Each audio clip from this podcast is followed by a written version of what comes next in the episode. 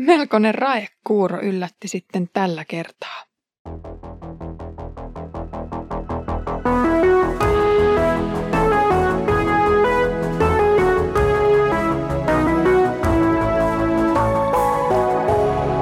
Kirjoitusten pauloissa.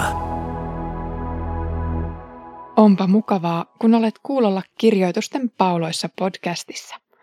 Olen Iida Halme kansanlähetysopistolta ja käyn läpi tällä kaudella kanssasi Pietarin kirjeitä.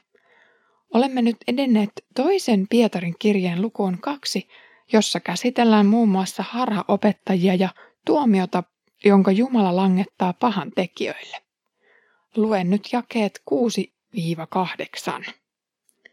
Jumala tuomitsi Sodoman ja Komoran kaupungit polttamalla ne poroksi ja antoi näin varoittavan esimerkin vastaisten aikojen jumalattomille.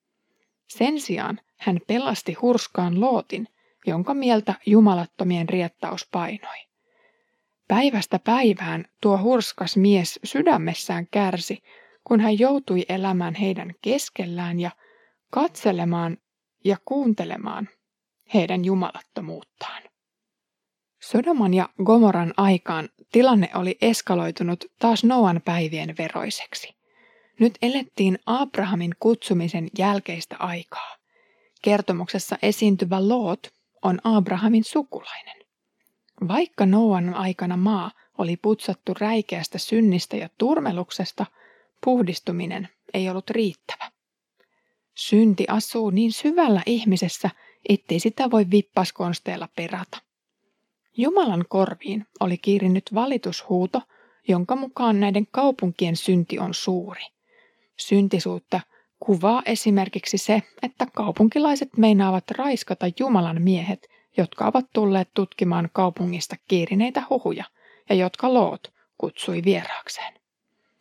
Kun Abraham kuuli Jumalan suunnitelmasta tuhota kaupunki, hän rukoili armahdusta.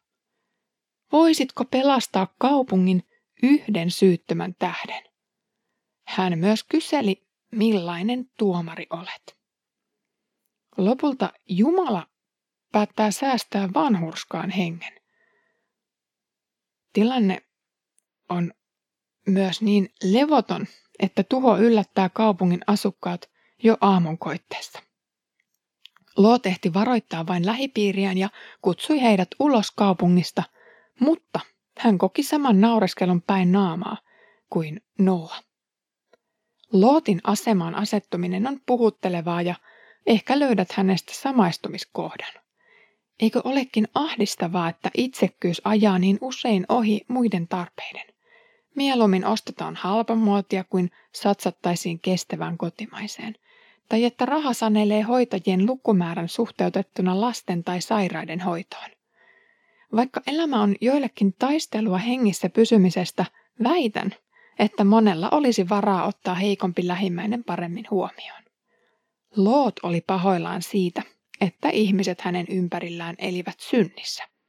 Kyse ei todellakaan ollut yksittäisestä synnistä, vaan kokonaisvaltaisesta asenteesta maailmaa, ihmisiä ja Jumalaa kohtaan. Se oli välinpitämättömyyttä, sokeutta ja ahneutta. Nämä ihmiset eivät kokeneet tarvitsevansa muutosta, vaan elivät nautinnon haluista elämää täysillä.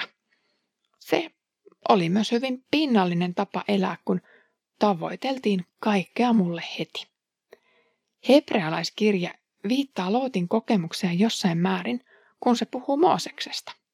Mooseksesta sanotaan, että hän jakoi mieluummin Jumalan kansan kärsimykset, siis orjuuden ja muukalaisuuden, kuin hankki synnistä ohimenevää nautintoa. Herran omat joutuvat elämässään pidättäytymään joistain asioista, joita synniksi nimitetään. Ja niinpä Herran omien elämässä on myös sellainen kärsimyksen muoto kuin kärsimys toisten syntien takia. Toisaalta muiden syntiseen elämään osallistuminen ei alleviivaisi tätä erilaisuutta suhteessa muihin, mutta toisaalta, kun synti kuitenkin erottaa Jumalasta ja se on vielä kamalampi vaihtoehto kuin porukan ulkopuolelle joutuminen. Se tuntuu myös ahdistavalta ja painostavalta, kun ihmiset ympärillä ovat sokeita elämän tielle.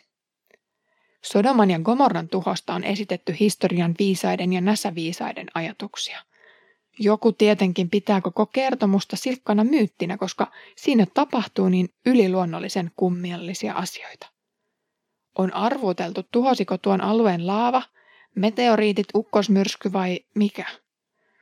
Jokin aika sitten luettiin uutista, jonka mukaan kyseiseltä aikakaudelta voitaisiin hahmottaa meteorimyrsky. Siten raamatun kuvaus saisi historian tutkimuksesta lihaa luiden ympärille. Mutta tämä johtaakin toiseen kiinnostavaan kysymykseen. Eli pitääkö raamatun esittää väitteensä historiallisesti tarkkoina vai meneekö epätarkkuuden mukana koko raamatun luotettavuus romukoppaan? Kumpaa lähdettä pitäisi uskoa enemmän, raamattua vai arkeologiaa? Jouduin kamppailemaan tämän kysymyksen äärellä omaa graduani tehdessä, kun vertailin kuningas Manassen aikaa ennen kaikkea raamatun kahden eri kertomuksen äärellä, mutta jouduin myös hiukan vilkaisemaan sitä, miltä arkeologinen aineisto Manassen ajalta näytti. Niin, jos raamattu ja arkeologia näyttävät olevan ristiriidassa keskenään, kumpaa pidät varmempana? Näitä kysymyksiä pohdittaessa pitää ottaa muun muassa seuraavia näkökulmia huomioon. Mitä kauemmas historiassa mennään, sitä vähemmän tarkaksi kaikki tutkimus menee. Muinaisten asioiden ja tapahtumien ajoittaminen on hyvin haasteellista ja riippuvaista monista tekijöistä. Niinpä heitto vuosikymmenissä tai jopa vuosisadoissa on täysin mahdollista. Lisäksi arkeologiaa tulkittaessa pitää muistaa, että jokaista kiveä ei olla mitenkään voitu vielä kääntää kaikilta historian aikakausilta, vaikka Israel onkin esimerkiksi Suomea enemmän myllätty maa. Alueella on ollut asutusta hyvin pitkään, muun muassa sen suotuisten luonnonolosuhteiden takia.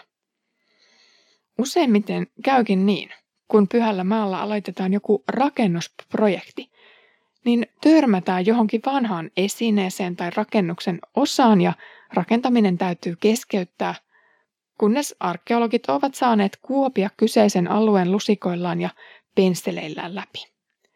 Ja toisaalta asutusta on pyhällä maalla nyt niin paljon siellä ja täällä, etteivät arkeologit voi silkasta historian kiinnostuksestaan purkaa joitakin nykyisiä rakennuksia pois tutkimuksensa takia. Hyvänä esimerkkinä lienee Kallio Moskeja, joka on entisen Sallamon temppelin paikalla. Voit vain arvata, pääsevätkö arkeologit penkomaan temppelin arkkitehtuuria. Johtopäätöksinä hahmottuisi siis seuraavaa. Tutkittavaa riittää vielä aika lailla ja siksi ajattelen itse niin, että mikäli jotakin raamatun tapahtumaa ei olla vielä arkeologian keinoin ikään kuin todennettu, on täysin mahdollista, että joku päivä se sieltä kuitenkin löytyisi. Ja mikäli kaikkia kertomuksia ei saataisi vahvistettua, se ei kuitenkaan murenna raamatun totuusarvoa.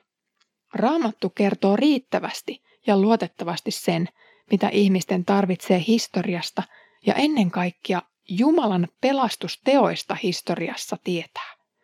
Jos ristiriitoja ilmenee, asia pitää puntaroida totta kai tapauskohtaisesti. Ja toisaalta joitakin asioita on lähes mahdotonta tarkistaa, esimerkiksi Joonan reissut Välimerellä ja kalan vatsassa. Mitäpä arkeologia osaisi näistä sanoa? Vaikka siinäkin kertomuksessa on paljon ihmeenomaista, Jumalan toimintatapa pelastushistoriassa on usein ällistyttävää ja ihmisen tajunnan ylittävää.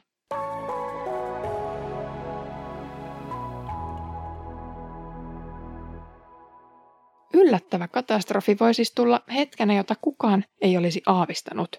Pietari puhuttelee kristittyjä näillä vanhan testamentin tapauksilla. Tämän maailman loppukin voi tulla minä hetkenä hyvänsä. Sen vuoksi pitää valvoa omaa ja läheisen elämää. Pitää varoa harhaoppeja, pysyä Kristuskalliolla. Pitää tarkkailla, eihän ylpeys nyt vain käy lankeemuksen edellä ja eihän varoituksen sana jää kiirimään tyhjille korville. Eihän tottelemattomuus tule esteeksi valmiille pelastustielle. Tuho oli ennen muinoin totaalista ja samanlainen tulee maailmanloppukin olemaan. Entistä ei enää sen jälkeen ole ja uusi aika koittaa. Kiitos sinulle, kun olit mukana tämän päivän jaksossa. Tällä viikolla on käsitelty raamatun luotettavuutta, harhaopettajien kavaluutta sekä nähty, kun taivaasta tippuu tulta ja jopa enkeleitä. Tuntuu, että näistä teemoista on lyhyissä jaksoissa päästy raapaisemaan vain vähän pintaa. Keskustelua voisikin jatkaa esimerkiksi palautelomakkeellamme, jonka löydät avaimia.net-sivustolta. Viikonlopun aikana suosittelen sinua kuuntelemaan Pieni ihminen suuressa mukana tai lähetystyön takahuone podcastia. Maanantaina jatketaan tuttuun tapaan tällä kanavalla. Ensi viikolla puhutaankin muun muassa uskosta luopumisesta ja siitä, että Jeesus kuitenkin voi varjella uskon. Mutta siihen asti Herramme Jeesuksen Kristuksen armo, Isän Jumalan rakkaus ja Pyhän Hengen osallisuus olkoon meidän kaikkien kanssa. thank you